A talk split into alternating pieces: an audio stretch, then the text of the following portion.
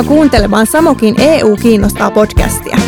Podcastissa sekä EU- että koulutuspolitiikan parissa työskentelevät asiantuntijat ja opiskelijat keskustelevat ajankohtaisista opiskelijoita koskevista EU-teemoista.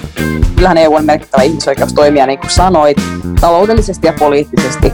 Toimia on, mutta ehkä meillä ei ole tarpeeksi joko pokkaa käyttää niitä tai sitten me ei olla vaan keksitty, että mitä meillä puuttuu.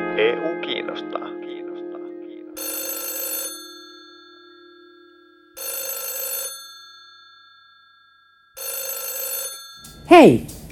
Minä olen komissaari Jutta Urpilainen ja kiitos paljon Samokille mahdollisuudesta osallistua EU kiinnostaa podcastiin. Minusta on tärkeää, että ammattikorkeakouluopiskelijat pyrkivät lisäämään EU-keskustelua opiskelijoiden ja nuorten parissa. Miksi näin? Turhan usein EUsta puhutaan niin kuin se olisi jossain tuolla kaukana, Brysselissä, vaikka todellisuudessa Suomi on ollut EUn jäsen 25 vuotta ja jättänyt oman kädenjälkensä siihen, millainen unioni on tänään. EU ei ole mustavalkoisesti hyvä tai huono, vaan se on sellainen, miksi sen itse teemme. Me olemme EU. Minusta EU antaa leveämmät hartiat etsiä ratkaisuja kansallisvaltioiden rajat ylittäviin ilmiöihin, kuten ilmastonmuutokseen. On myös hyödyllistä käydä esteetöntä kauppaa 450 miljoonan ihmisen sisämarkkinoilla ja pyrkiä estämään epäreilua kilpailua suojaamalla yhdessä työntekijöiden oikeuksia. EU on arvoyhteisö, jonka tehtävänä on vaalia ja edistää eurooppalaisia arvoja, demokratiaa, oikeusvaltiota ja ihmisoikeuksia. Käytännössä tämä tarkoittaa esimerkiksi yksilön oikeuksien puolustamista digitalisoituvassa maailmassa ja sitä, että rakennamme kumppanimaidemme kanssa sosiaalisesti, ympäristöllisesti ja taloudellisesti kestäviä kumppanuuksia. Olin itse aikoinani aktiivisesti mukana kampanjoimassa Suomen EU-jäsenyyden puolesta ja myös muun muassa perustamassa Eurooppa-nuoria. Minulle EU merkitsi silloin paitsi Suomen kuulumista läntiseen arvoyhteisöön, myös sitä, että Eurooppa on meille kaikille auki. Itselleni Erasmus-vaihto Viinissä olikin kokemus, joka teki minusta entistä vahvemman eurooppalaisen.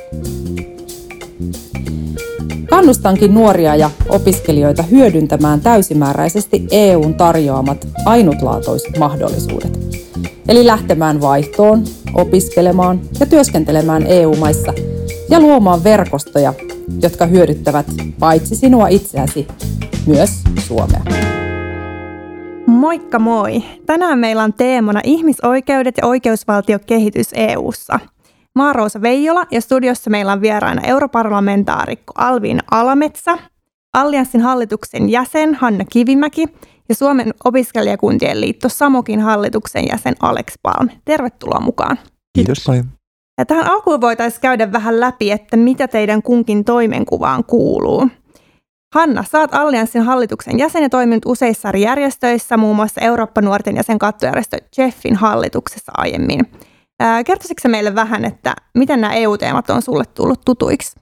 No oikeastaan ihan tuon järjestöaktiivisuuden kautta, että mä olen tosiaan AMK-opiskelija, niin on vähän ehkä epätyypillinen Eurooppa-nuori, koska mun opintoihin ei ole hirveästi sisältynyt tätä kansainvälistä kontekstia, niin, niin oikeastaan Eurooppa-nuorissa mä oon saanut sen innostuksen lähteä oppimaan lisää näistä asioista ja sitten päätynyt esimerkiksi Allianssiin ja, ja sen kansainväliseen kattojärjestöön European Youth Forumiin, missä, missä sitten vaikutetaan Eurooppa-tasolla kaikkien esimerkiksi eurooppalaisten nuorisojärjestöjen ja sitten kansan, kansallisten nuorisokomiteoiden kanssa Eurooppa-politiikkaa, niin oikeastaan te- tekemisellä olen oppinut.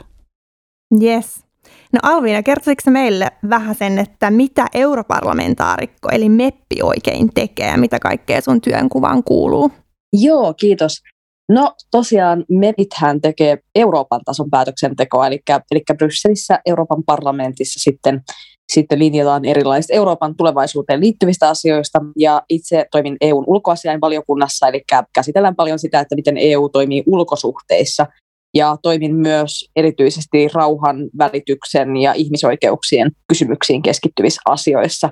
Eli, eli tota, tällaista, mutta totta kai on paljon asioita, mitä EU tekee siitä, että mietitään ilmastokriisin ratkaisua ja, ja tehdään siihen liittyviä toimenpiteitä ja direktiivejä lainsäädäntöä, mutta myös kaikenlaisia taloudellisia yhteistyötä ja muuta, muuta mahdollista, mitä järkevää on Euroopan tasolla järjestää.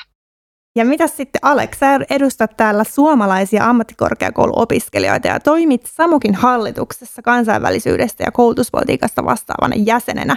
Niin miten EU näkyy sun luottamustoimessa?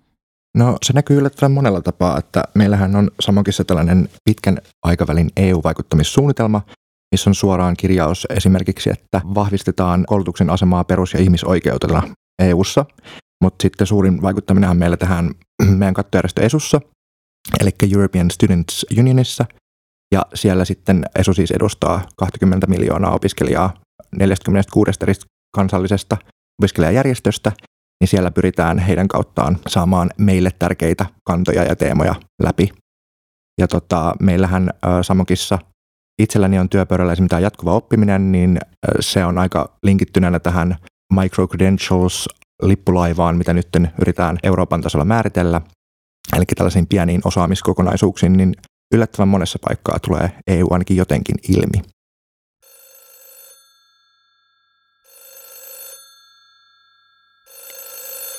Mä oon aina miettinyt, mitä se oikeusvaltioperiaate oikeastaan tarkoittaa. Aina siitä puhutaan demokratian ja ihmisoikeuksien yhteydessä, mutta kukaan ei ikinä selitä sitä termiä. Oikeusvaltioperiaatteella tarkoitetaan siis sitä, että valtio on organisoitu oikeussäännöksiin ja näitä oikeussäännöksiä noudatetaan valtion eri tahojen toiminnassa. Se tarkoittaa siis sitä, että jäsenmaiden hallitusten tulee noudattaa lakia ja että ne ei saa tehdä mielivaltaisia päätöksiä ja että kansalaisten tulee oikeasti voida haastaa niiden päätökset itsenäisissä tuomioistuimissa. Tänään puhutaan siis tosiaan EUsta ihmisoikeuksien ja oikeusvaltiokehityksen edistäjänä. nämä molemmat on EUn perustana olevia arvoja, joiden tulee toteutua EUn sisällä ja sitten sen lisäksi EU edistää näitä arvoja ulkosuhteissaan. Ja EU onkin maailman merkittävimpiä ihmisoikeustoimijoita niin poliittisesti kuin taloudellisestikin. Aletaan vähän purkaa tätä teemaa keskittymällä ensin tähän, että miten EU edistää ihmisoikeuksia nimenomaan ulkosuhteissaan. Alviina, voisitko vähän avata meille, että miten sun mielestä tämä EUn vahva ihmisoikeustoimijuus näkyy käytännössä? Joo, no tosiaan sehän voisi näkyä vielä paremminkin ja toivon, että se näkyisi vielä enemmän, mutta kyllähän EU on merkittävä ihmisoikeustoimija, niin kuin sanoit, taloudellisesti ja poliittisesti. Ja ihmisoikeuksien turvaaminen ja edistäminen on yksi EUn perustarkoituksista ja kirjattu myös tähän EUn perussopimukseen. Ja määritelty myös, että niiden pitäisi olla EUn ulkosuhteiden keskiössä. Samalla EUhan on jäsenmaidensa kanssa maailman suurin julkisen kehitysyhteistyörahoituksen antaja, eli tällä tavalla yritetään myös asiaan vaikuttaa.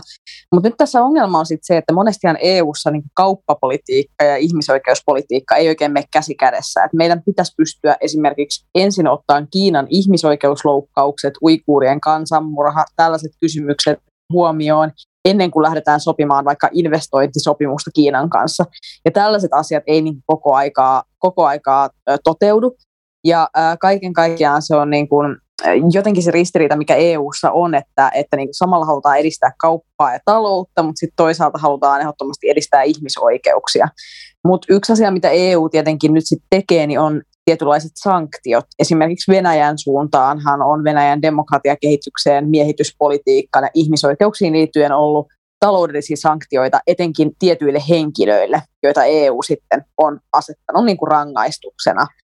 Ja EU, Euroopan parlamentti hyväksyy tällaisia ihmisoikeuksien loukkauksiin liittyviä päätöslauselmia, joilla sitten, sitten tota, yritetään nostaa myös näitä aiheita esiin ja vaikuttaa diplomaattisesti siihen, että saataisiin hoidettua näitä ihmisoikeustilanteita kuntoon paremmin muualla. Mutta ongelmakohtia on ihan hirveän paljon ja, ja etenkin EUn sisäisesti myös. Meillähän ei mene ihmisoikeuksissa kovin hyvin Puolassa tai Unkarissa ja Välimeren tilanne on tosi järkyttävä pakolaisten suhteen. Eli paljon kehitettävää tässä vielä olisi. Tota, mites Hanna ja Alex, miten te näette tämän, että näyttääkö EUn ihmisoikeustoimijuus vahvalta ja miltä nämä toimet, mitä EU tekee, kuulostaa? Kyllä ajatuksen tasollahan on, on monia toimia, joita EU voi, voi tehdä ratkaistakseen näitä tilanteita, mutta jos mietitään esimerkiksi vaikka valko tilannetta äh, Euroopan viimeisenä diktatuurina, niin ottaen huomioon, että, että sama tilanne on jatkunut siellä melkein parikymmentä vuotta ylikin, melkein kauemmin kuin mä oon ollut elossa tällä planeetalla, niin, niin kyllä se kertoo siitä, että, että äh, joko me ei osata käyttää niitä toimia tai, tai sitten on olemassa mekanismeja, jotka estää äh, sen, että me voidaan aidosti ylläpitää demokratiaa. Esimerkiksi Eurooppa-nuoret ja, ja sen kattojärjestö Young European Federalist on kampanjoinut 16 vuoden ajan valko vapaan kansalaisyhteiskunnan eteen, eli, eli siellä on tosi monia toimia, jotka estää esimerkiksi pelkästään järjestöjen toiminnan, ja, ja kun sinne viestitään meidän aktiiveille ja, ja muille esimerkiksi Eurooppa-intoilijoille, niin meidän täytyy käyttää niin kuin salattuja viestintäkanavia, koska se voi muuten johtaa siihen, että, että heitä esimerkiksi syytetään ää, niin kuin valko valtion vastaisesta toiminnasta, jos he on liian Eurooppa-myönteisiä, niin tämähän on merkittävä uhka sananvapaudelle ja, ja demokratialle. Et, et toimia on, mutta ehkä meillä ei ole tarpeeksi joko pokkaa käyttää niitä tai sitten me ei olla vaan keksitty, että mitä meillä puuttuu. Mm, joo, no ehkä tuohon, niin kuin, mitä Alvina ja Anna sanoi, niin tälleen ihan disclaimerina en todellakaan ole mikään asiantuntija, mutta kyllä niin henkilökohtaisesti näyttäytyy sillä, että mennään niin kuin tosi usein raha edellä ja ei ehkä tehdä tarpeeksi. Mutta hyvä, että meillä on tällaisia fiksuja meppejä siellä mukana. Joo, tota, Alviina, sä oot parlamentissa ulkoasiain valiokunnan jäsen, niin tota, mitä teemaan liittyvää te tällä hetkellä tai viime aikoina olette työstäneet valiokunnassa? Joo, tosiaan valiokunnassahan käydään läpi ihan kaikenlaisia asioita, että mitä, mitä semmoisia akuutteja ihmisoikeuskriisejä ja muita on käynnissä. Yksi mulle tärkeä teema on myös tämä Nuoret, rauha ja turvallisuuspäätöslauselma, joka on tullut YK on turvallisuusneuvostosta ja oikeastaan nuoret Suomesta on ajanut sitä tosi paljon. Ja tämä on varmaan meille kaikille, jotka ollaan oltu myös Esun toiminnassa mukana, niin, niin jotenkin tuttu asia. Ja, ja tota, itse olen yrittänyt ajaa sitä myös ulkopolitiikkaan, että millä tavalla nuoret osallistuu eri päätöksenteon muotoihin kansainvälisesti ja kansallisesti, ja miten nuoret voi osallistua vaikka rauhantyöhön ja rauhan prosesseihin että meillähän niin kuin, on paljon konfliktialueita, joiden asukkaista valtaosa on nuoria. Ja toivon, että EU voisi ottaa nämä asiat paljon vakavammin. Ja tosiaan meillähän sitten käytännössä, niin kuin mainitsin, noin Venäjän pakotteet ja Kiinan tilanteen ja muuta, et, et meillä on niin käsittelyssä tälläkin hetkellä jatkuvasti näitä ajankohtaisia asioita ja paljon mietitään strategiaa myös niihin, että mitä tulevaisuudessa pitää tehdä, nyt kun tiettyjä pakotteita ollaan saatu asetettua ja seurataan, miten ne toimii ja muuta. Eli tota, aika semmoinen yleispätevä juttuhan se on, että että meillä on monta semmoista asiaa, isompaa kokonaisuutta, mitä yritetään edistää niin kuin arvopohjalta, mutta sitten ää, tota, on paljon myös akuutteja kriisejä, Miltä Aleksi Hanna, miltä tämä ää, nuoret, rauha ja turvallisuustematiikka teistä kuulostaa? Mulle tuli tämä silleen suhteellisen uutena tämä nuoret, rauha ja turvallisuus, onko tämä nyt aloite vai millä nimellä tämä kutsutaan, mutta tota, ehkä tämä tietynlainen niin kuin kiinnostus ja kansalaisaktivismi on vähän niin kuin katoamassa ja ajatellaan, että nyt jos suomalaista opiskelijakenttää ajatellaan, niin ei enää niin kuin kiinnosta tavallaan tarpeeksi tällaiset perustavanlaatuiset ihmisoikeudet, niin ehkä sillä tavalla tämä on tosi hyvä juttu. Mm, ja kyllä mä voin ehkä niin kuin Allianssin puolesta sanoa, että, että Suomi on ensimmäinen maa, joka on lähtenyt valmistelemaan tätä toimintaohjelmaa tämän, tämän päätöslauselman toimeenpanemiseksi. Siinähän tosi iso osa on esimerkiksi just osallisuus, joka koskettaa oikeastaan jokaista yhteiskunnan osasta ja se on, se on ehkä se, mikä korkeakouluopiskelijoille on varmasti yksi merkittävimmistä asioista tässä päätöslauselmassa, että, että se saattaa tuntua vähän etäiseltä, että, että, no, että ei meillä ole vaikka rauhan eteen hirveästi tehtävää täällä Suomessa, mutta toisaalta rauha ei ole tai me ajatellaan sitä ehkä aika semmoisena perinteisenä konseptina, joka liittyy pelkästään niin kuin maailman rauhaan tai, tai konflikteihin tai sotatilaan, mutta, mutta oikeastaan rauhan ylläpitämisessä on esimerkiksi kyse siitä, että, että sä tuut kuulluksi ja sun, sun mielipiteillä on väliä, jota se osallisuus just tarkoittaa. Sehän näkyy korkeakouluissa tosi paljon ja vaikuttaa siihen, että miten niissä opinnoissa esimerkiksi viihtyy ja voi. Tässä tulikin mainittua jo opiskelijoihin liittyviä juttuja ja osallisuus näihin prosesseihin. Ää, mitkä on sellaisia asioita, jotka olisi tärkeitä nimenomaan opiskelijoiden kannalta edistää EU-tasolla? No nyt suoraan voin lainata samokin tavoitteita, niin tällainen koulutuksen saavutettavuus. Ja näähän on niitä, mitä me ESUssakin edistetään. Joo, joo ehdottomasti. Ja sitten sit etenkin tähän niin koulutuksen saavutettavuuteen liittyen vielä, vielä vaikka se, että et, et tarkastellaan oikeasti sitä, että mitkä ryhmät tällä hetkellä ei esimerkiksi korkeakouluttaudu ja, ja tutkitaan niitä syitä, että et Suomessahan sitä on tarkasteltu käsittääkseni tämän niin kuin kansallisen korkeakoulutuksen saavutettavuusohjelman kautta, mutta sitten meidän täytyy kyllä selkeästi panostaa johonkin tiettyihin väestöihin, esimerkiksi vaikka romaniväestöön, jotka on yksi meidän yhteiskunnan niin kuin alikoulutetuimpia ja se ei, e, tai siis en usko missään nimessä, että se johtuu heistä itsestään, vaan enemmänkin yhteiskunnan niin kuin rakenteista, jotka ei kannusta siihen korkeakouluttautumiseen. Ja ehkä tähän voisi ottaa vielä niin AMK-opiskelijoista, että AMK-opiskelijat on kuitenkin keskimäärin niin kuin vähän vanhempaa, että onko 25 on keski-ikä, niin just tämä, niin kuin, on tutkittu, että mitkä on suurimmat syyt, että ei lähdetä niin kuin esimerkiksi kansainvälisiin vaihtojaksoille, niin ekana on aina se, että Suomessakin, mikä kuulostaa ehkä oudolta, niin ettei, ole, ettei koeta sitä niin kuin taloudellisesti kestäväksi ratkaisuksi. Me ollaan siis ESU-tasolla yritetty tähän, siellä on tällainen statement internationalization at home, me ollaan yritetty edistää sitä, että näitä kansainvälisiä taitoja, mitä sieltä vaihtojaksolta saadaan, olisi mahdollisuus myös saada ihan kotimaasta käsin ja sillä tavalla lisätä sitä saavutettavuutta.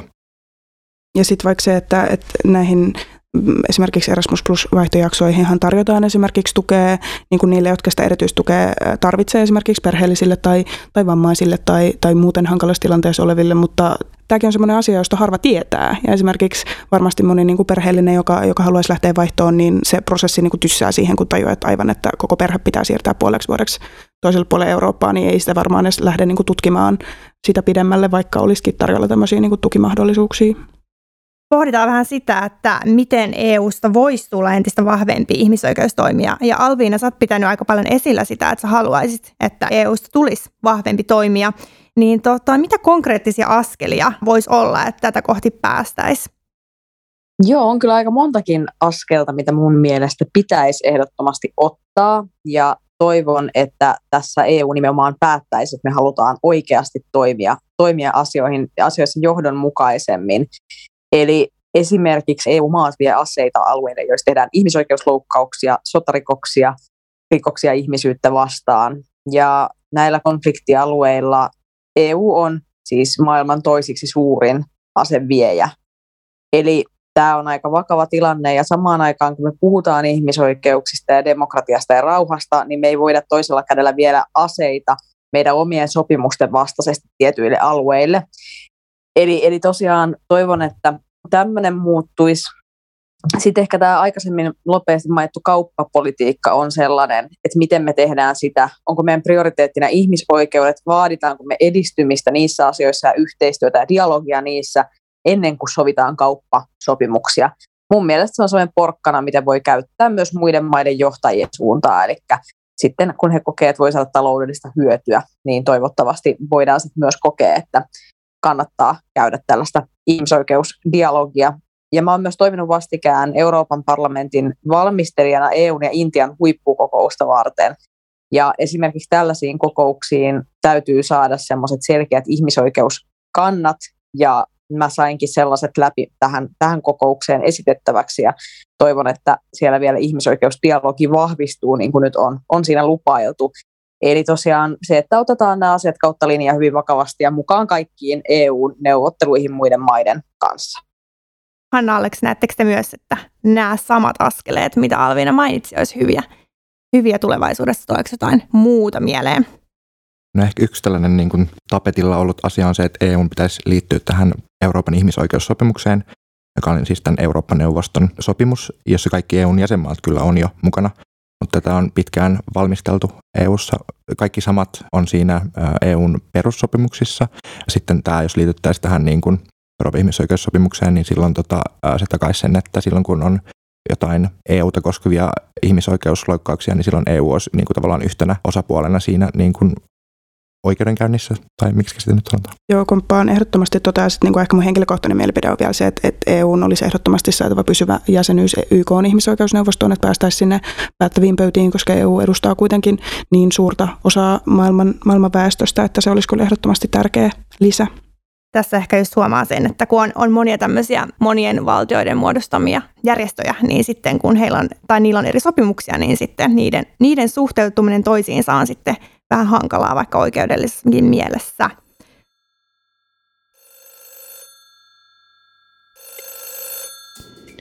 Mitä ne kaiken maailman pakotteet oikein on? Kansainväliset pakotteet on poliittisia rajoituksia, jotka valtio tai sitten valtioiden liittouma voi kohdistaa tiettyyn valtioon tai ihmisryhmään, jonka ne katsoo uhkaavan kansainvälistä rauhaa ja turvallisuutta. Rajoitukset voi koskea taloudellista tai kaupallista yhteistyötä sekä esimerkiksi liikenne- ja viestintäyhteyksiä tai diplomaattisia suhteita. Sitten vähän pakotteisiin. Eli erilaisten pakotteiden asettaminen on semmoinen perinteinen kansainvälisen politiikan keino. Esimerkiksi painostaa riitapukareita neuvottelupöydän ääreen tai sitten viestiä paheksuttavasta käytöksestä. Ja EU hyväksyi viime vuoden lopulla tämmöisen uuden mekanismin, jonka pohjalta EU voi asettaa pakotteita ihmisoikeusloukkauksiin syyllistyviä yksityishenkilöitä vastaan joka puolella maailmaa.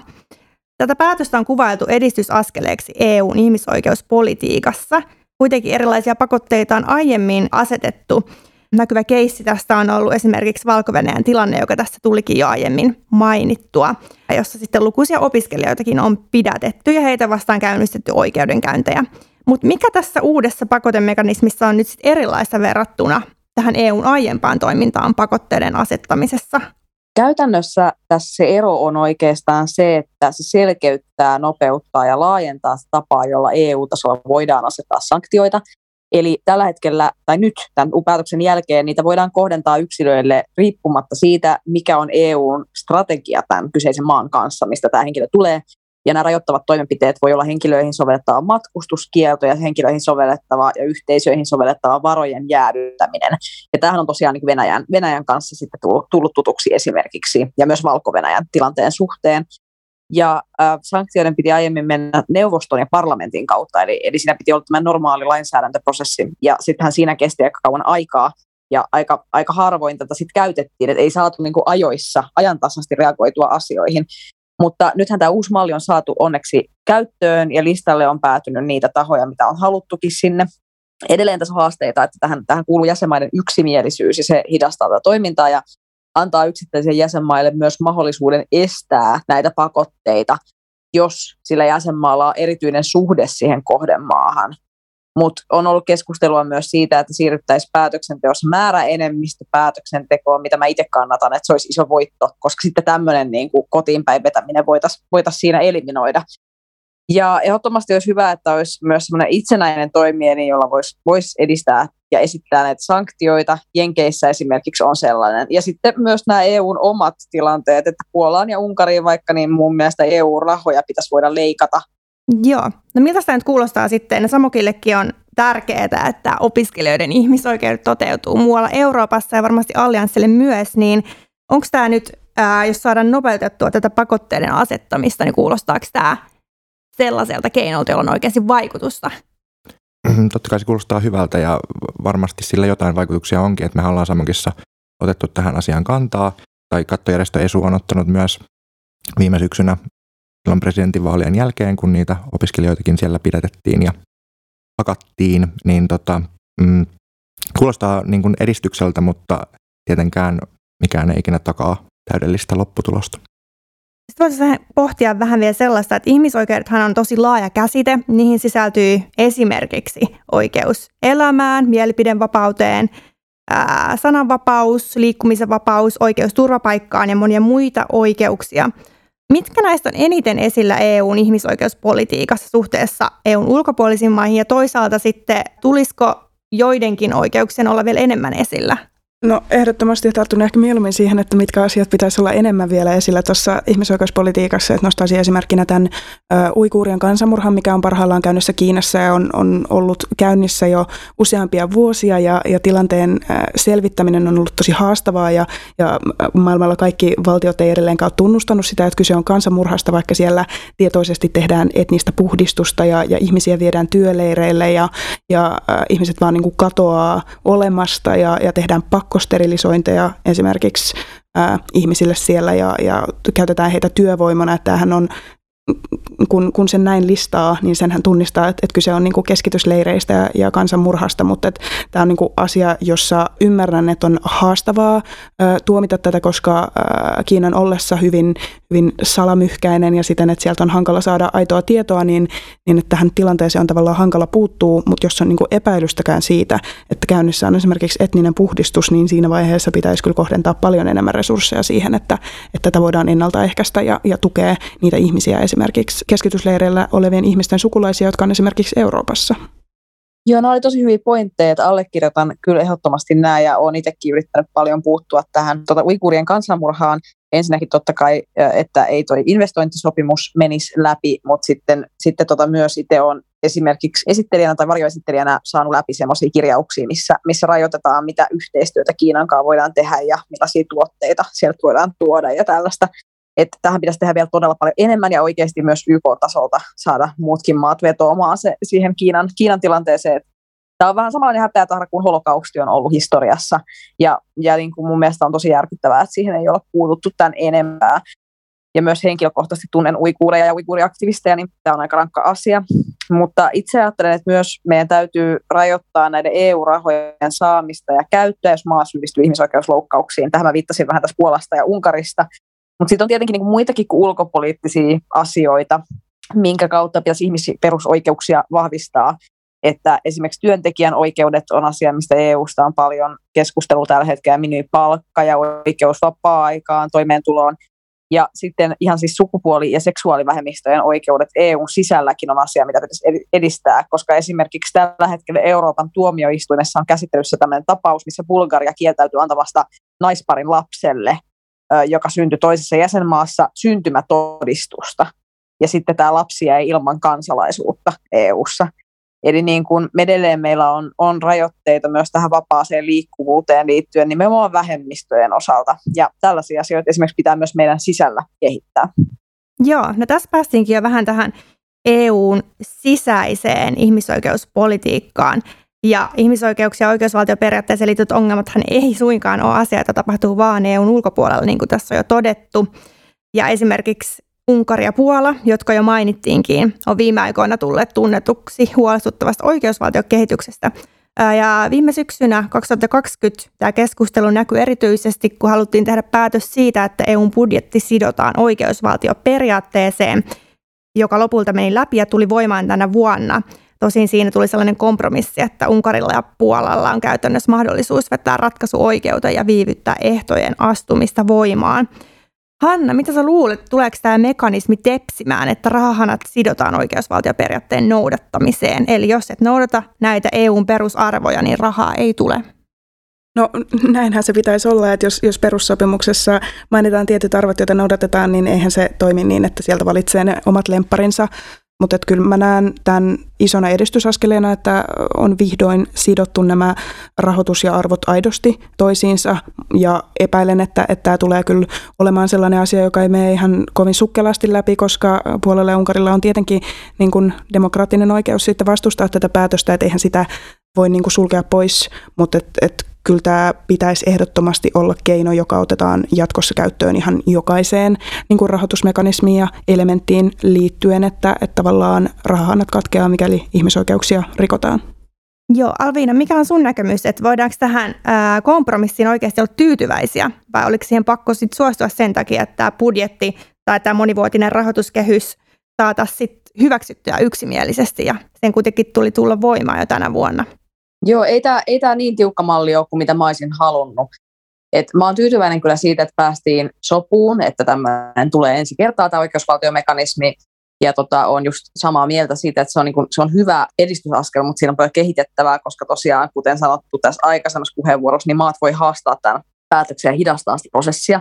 Eli mä ajattelen, että, että tota, tästä, tätä pitäisi vielä laajentaa ja nopeuttaa tätä mahdollisuutta jättää sitten rahoja ulkopuolelle tai jättää tiettyjä maita ilman, ilman rahaa, jos siellä rikotaan näitä EUn perussopimuksia, perusperiaatteita. Eli parlamentin enemmistöhän olisi halunnut selvästi tiukemman mallin, mutta koska me tehdään näitä määräenemmistöpäätöksiä, jotka välillä itseäänkin turhauttaa aika paljon, niin tässähän Puola ja Unkari olisi aika vaikea saada samaan kelkkaan, että he suostuisi mihinkään tällaiseen. Et sillä tavalla tämä on historiallinen ja mä toivon, että tämä on nyt askel siihen, että voidaan sitä tulevaisuudessa vielä syventää.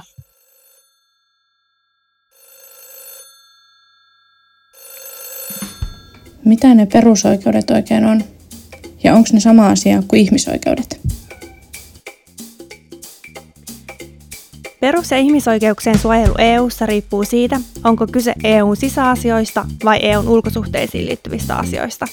Terminä perusoikeudet, eli englanniksi fundamental rights, liittyvät EU-oikeudessa EUn sisäiseen oikeusjärjestykseen. Vaikka sisäasioissa käytetään perusoikeudet-termiä, koskee käsite myös ihmisoikeuksia, eli käytännössä nämä termit on hyvin lähellä toisiaan.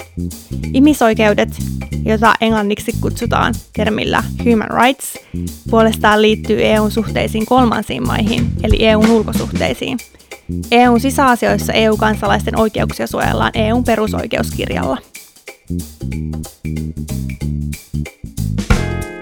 No EU voi vaikuttaa jäsenvaltioiden perusoikeuksien toteutumiseen muun muassa perussopimusten, lainsäädännön, EUn tekemien kansainvälisten sopimusten, EU-tuomioistuimen päätösten ja erilaisten suositusten kautta.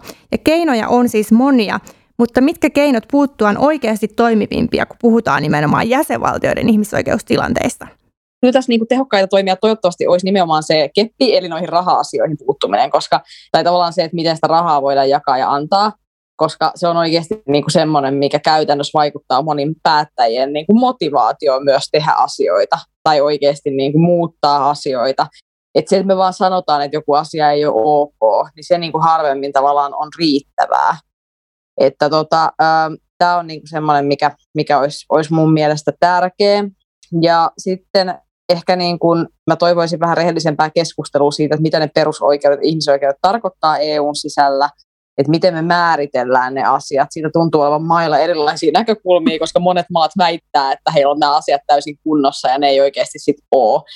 Ja sitten tähän yksimielisyysvaatimukseen ei myöskään pitäisi suostua, koska ihmisoikeudet on jakamattomia ja niihin on kuitenkin tietyt kriteerit. Ne ei pitäisi olla sillä tavalla, että voidaan tehdä niitä päätöksiä tai pakotteita ainoastaan, jos kaikki maat on sitten samaa mieltä, koska milloin se niin kuin tavallaan maa, joka rikkoo niitä ihmisoikeuksia, niin olisi siitä niin kuin samaa mieltä tietyssä mielessä. Ja tota, äh, ehkä yksi epäkohta, minkä mä halusin mainita erityisesti, kun siitä puhutaan niin vähän, mitä itse on ajanut mielenterveyskoalition puheenjohtajana muun muassa EU:ssa, niin on mielenterveyden ongelmat. Suomessa, mutta myös laajasti oikeastaan kaikissa EU-maissa on tosi vakavia puutteita mielenterveyden ongelmia kokevien ihmisten hyvinvoinnissa, perusoikeuksissa, peruspalveluissa – ja niin kuin ehkä me ei ihan liian syvälle tähän, jollei haluta sitä keskustella syvemmälle, mutta mä ajattelen, että tämä on esimerkiksi yksi asia, missä niin kuin tietty porukka on jäänyt ilman EUn huomiota ja ilman jäsenvaltioiden huomiota, mutta tämmöisissä ei pelkästään niin kuin jotkut pakotteet tai yhteiset säännötkään auta, vaan kyse on niin kuin asennemuutoksista, että puhutaan asioista ja, ja niin kuin vähennetään niihin liittyvää tabua ja tavallaan keskustellaan. Edetään tässä keskustelussa nyt sitten kohti kotimaata. Kansainvälisessä vertailussa EUta ja erityisesti Suomea pidetään ihmisoikeuksien mallimaana, mutta totuus on, että täälläkin löytyy monia epäkohtia. Yksi esimerkki tästä on vihapuhe ja rasismi Suomessa, ja EU onkin aloittanut oikeusmenettelyn Suomea kohtaan, koska vihapuheen kriminalisointi Suomessa on puutteellista. Hanna, mitä ajatuksia tämä herättää erityisesti miettien suomalaisia korkeakouluopiskelijoita ja nuoria? Koskettaa paljonkin ja, ja esimerkiksi Suomessa on tosi ongelmallinen tilanne sen takia, että, että vihapuhetta ei ole vielä kriminalisoitu tai esimerkiksi rikoslaki on tosi puutteellinen siltä osalta, että miten esimerkiksi netissä tapahtuvaa vihapuhetta voidaan, voidaan sitten viedä niin kuin oikeuskäytännöin eteenpäin ja, ja on esimerkiksi itse kohdannut paljon, paljon vihapuhetta ja tehnyt ää, niistä rikosilmoituksia, mutta yksikään niistä ei ole koskaan ylittänyt tutkintakynnystä, vaikka niissä on esimerkiksi kannustettu kuolemaan tai niissä on ollut selkeitä uhkauksia, että, että tota, joitain tämä koskettaa ehkä vähän rankemmin, mutta sitten kyllä mä näkisin, että esimerkiksi vaikka rasismin tai, tai vähemmistöoikeuksien kannalta niin korkeakouluissa on vielä tosi paljon ongelmia, että onhan meidän esimerkiksi korkeakouluopiskelijoiden niin kuin alkuperä todella valkoinen, että, että esimerkiksi se, että miten, miten maahanmuuttajat ja esimerkiksi rodullistetut ihmiset kokee korkeakoulutuksen houkuttavuuden, niin on, on iso ongelma. Ja esimerkiksi se, että miten vaikka sukupuolivähemmistöä kohdellaan osana korkeakoulua, että minkälaisia palveluita he saavat, että siinä on edelleen paljon, paljon tekemistä. Alex, jos mietitään ihmisoikeusongelmia meillä täällä Suomessa, niin mitkä sä nostasit erityisesti sellaisiksi opiskelijoita koskeviksi ongelmiksi? No opiskelijoita koskeviksi ongelmiksi ehkä nostaisin tämän toimeentulon Tästä on saatu noottia, ihan niin kuin koko Suomi on saanut noottia siitä, että täällä perustoimeentulo on sellainen, että sillä ei pärjää. Mutta sitten myös opiskelijalle ehkä painottuu myös se, että opiskelija on ainoa ihmisryhmä tai niin kuin kategoria, joka joutuu elämään lainalla. Ehkä tämän lisäksi myös haluaisin nostaa tämän Suomen auttamatta kivikautisen translainsäädännön, tai siis translaki, joka hyväksyttiin muistaakseni 2003. Niin nythän siinä on edetty sen verran, että on tämä oikeus olla kampanja, joka on niin kuin saavuttanut sen yli 50 000 nimeä. Vasta äh, STM, siis sosiaali- ja terveysministeri, on perustanut työryhmän, että toivottavasti siinä saadaan nyt harppauksia eteenpäin, koska tästäkin on ihan EU-tasolla saanut Suomi huomautuksia jo aikoja sitten, että ja siis nyt voin ehkä tarkentaa, että täällä nyt ehkä isoimpana ongelmana on tämä pakkosterilisaatio sukupuoltaan korjaavalle ihmiselle, että sellaisia pikkuongelmia. Hanna, onko jotain lisättävää, onko samoin linjoilla Aleksen kanssa? Joo, no ehdottomasti etenkin tuon toimeentulon osalta, että vaikka Suomessa ei ole tällaista virallista köyhyysrajaa, niin silti edelleen tosi moni opiskelija elää sen, sen niin kuin epävirallisen köyhyysrajan alapuolella, joka taitaa olla 1200 euroa kuussa, ja se sisältää myös sen niin kuin opintolainan, mitä on jouduttu ottamaan, niin onhan tämä tosi, tosi epäinhimillistä. Ja sitten vaan ylipäätänsä se, että esimerkiksi opiskelijat joutuu tekemään todella paljon töitä sen eteen, että, että he saa esimerkiksi hyvän asunnon, ja esimerkiksi asuntokonta ei palvele opiskelijoita suurissa kaupungeissa, ja, ja että et tavallaan ne elämän peruselementit on semmoisia, minkä eteen joutuu tekemään tosi paljon enemmän töitä, että ne saa ja esimerkiksi saa edullisesti ja silti, silti riittää rahaa elää hyvää ja, ja turvallista elämää, niin onhan tämä todella epäreilu tilanne opiskelijoita kohtaan. Tuohon voisi ehkä vielä sen, että jos tavallaan muistaakseni tilastollisesti opiskelijan mediaani tulee 1300 euroa, jos siihen laskee niin kuin täydet tuet, olettaen, että sä asut yli 500 euron yksiössä tai jossain muusikämpässä, ja sitten otat lainat, niin siinä se ei edes täyty se 1300 euroa, että silloin sä käyt vielä töissä. Niin sekin, että jos ei voi mun mielestä olla olettamus silleen, että sä oot täyspäiväinen opiskelija ja sun on pakko käydä töissä ja sitten vielä elää lainaksi. Ja mun mielestä on jotenkin sellainen asia, mihin pitäisi puuttua. Mm, ehdottomasti. Joo, no ootteko se, mitä mieltä olette, että näkyykö nämä teemat EU-tason keskustelussa tai tulisiko niiden näkyä? Nämä, mitä niin kuin erityisesti suomalaisia opiskelijoita ja nuoria koskettaa? Niin, no ehkä mä näen se vähän silleen, että niin kuin ehkä voin niin kuin etukontekstissakin sanoa silleen, niin kuin, että tavallaan kun ajatellaan, että no Suomessa on kaikki hyvin ja Pohjoismaissa on kaikki hyvin, niin en ehkä tiedä, että nostetaanko tällaisia asioita niin kuin kauhean mieluusti niin kuin yhteiseen tikunnokkaan, vaikka ne on niin kuin tavallaan ihan yhtä lailla ongelmia. Just silleen niin kuin tämä toimeentulo, että jos täällä sanotaan 1300 euroa, niin saattaa kuulostaa jossain alemman hintatason maassa asuvalle tosi paljolta, mutta siis se realiteettihan on vaan se, että mitä sä saat sillä rahalla. Ja tähän varmaan näkyy, teidän molemmat toimitte, tai Samok toimii ja Allianssi ja myös eurooppalaisissa kattojärjestöissä. Ja siellähän tällaista keskustelua käydään varmaan aika paljon, että kuinka niin kuin ihmisoikeudet toteutuu eri lailla. Vaikka tämä toimeentulokysymys, niin kuin Alex nostit, niin, niin onko se jotain, haluatteko vähän raottaa verhoa, että millaista se keskustelu on teidän näissä Euroopan tason kattojärjestöissä? No kyllä ainakin tuolla meidän kattojärjestöstä European Youth Forumissa, jossa on Allianssin sisartoimijoita eri, eri maista ja sitten ää, nuorisojärjestöjä, niin siellä täytyy kuitenkin tunnistaa se, että vaikka Suomessa on edelleen paljon töitä ihmisoikeuksien ja perusoikeuksien eteen, niin meillä on kuitenkin moni asia tosi hyvin, niin että ehkä meidän täytyy sitten niinku siellä keskittyä tavallaan jakamaan niitä hyviä käytäntöjä, mikä on sitten mahdollistanut sen, että Suomessa tilanne on parempi, mutta toki meillä on myös vakaa hyvinvointivaltio joka, ja niinku tosi vakaat tällaiset sosiaaliturvamekanismit, jotka esimerkiksi mahdollistaa mahdollistaa sen, että yhteiskunta on, on paljon vakaampi kuin esimerkiksi vaikka monissa muissa maissa, niin sitten jotenkin siellä ehkä ne keskustelut keskittyy enemmänkin semmoisiin niin yhteisiin asioihin, joita täytyy vielä kehittää, niin kuin esimerkiksi oikeus opiskella, mitkä on esimerkiksi, onko lukukausimaksuja, mitkä on esimerkiksi vaatimukset päästä eri korkeakouluihin ja, ja ö, toimeentulo ja esimerkiksi mielenterveysongelmat tai sitten perusihmisoikeudet, eli, eli onko esimerkiksi oikeus opiskella omalla kielellä tai, tai muuta vastaavaa. Joo, ehdottomasti on samaa mieltä, että sama juttu Esussa, että siellä niin kuin eh, ehkä keskitytään sellaisiin asioihin, mitkä ei ehkä, ehkä niin kuin suomalaisia opiskelijoita niin kosketa, mutta on sitä mieltä, että kyllä tällainen niin solidaarisuus on ehdottomasti tärkeää ja että ei, ei voida niin kuin mennä aina ihan oma etu edellä. Tänään ollaan siis keskustellut siitä, miten EU edistää ihmisoikeuksien ja oikeusvaltiokehityksen toteutumista sekä EUn sisällä että sen ulkopuolella. Ja millaisia työkaluja EUlla on käytettävissä ihmisoikeusrikkomuksiin puuttumiseksi. Kiitos keskustelusta Alviina, Hanna ja Alex. Tähän loppuun mä haluaisin heittää teille vielä sellaisen kysymyksen, että jos teidän tulisi sanoa yksi sellainen asia, joka ihmisten olisi hyvä tietää tai muistaa EU-sta ihmisoikeuksien ja oikeusvaltioperiaatteen edistäjänä, niin mikä se olisi? Se, että EU on olemassa meitä kaikkia varten ja että EUn perussopimuksissa on ihmisoikeuksien edistäminen. Ja meillä on velvollisuus EUssa nimenomaan tehdä siihen liittyviä päätöksiä ja samalla kansalaisilla on oikeus siihen, että heidän oikeuksia puolustetaan.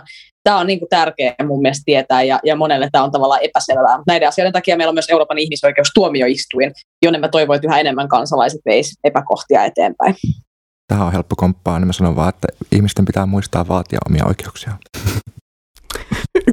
Siis kyllä, mä oon ihan, mä oon ihan samalla linjalla ja sitten ehkä se, mistä mä voisin vielä muistuttaa on se, että, että maailma muuttuu silloin, kun sitä muutosta niin kuin vaaditaan, että, että vaikka me puhutaan ihmisoikeuksista ja, ja meillä on kaikilla käsitys, mitä se, mitä se oikeasti tarkoittaa, niin silti esimerkiksi niin kuin oikeus toimeentuloon ja oikeus terveyteen ja oikeus turvaan niin on sellaisia asioita, jotka ehkä meitä täällä Suomessa niin kuin koskettaa aika paljon etenkin, etenkin opiskelijoina, että jotenkin muistaa se, että on oikeus niin kuin vaatia, ei pelkästään sitä, että sulla on oikeus olla olemassa ja sulla on koti, vaan sitä, että sulla on myös hyvä elämänlaatu. Että se on myös ihmisoikeus.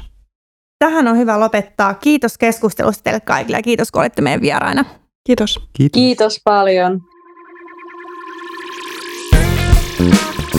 Tämä oli Samokin EU kiinnostaa podcast, joka on ulkoministeriön Eurooppa-tiedottamisen rahoittama.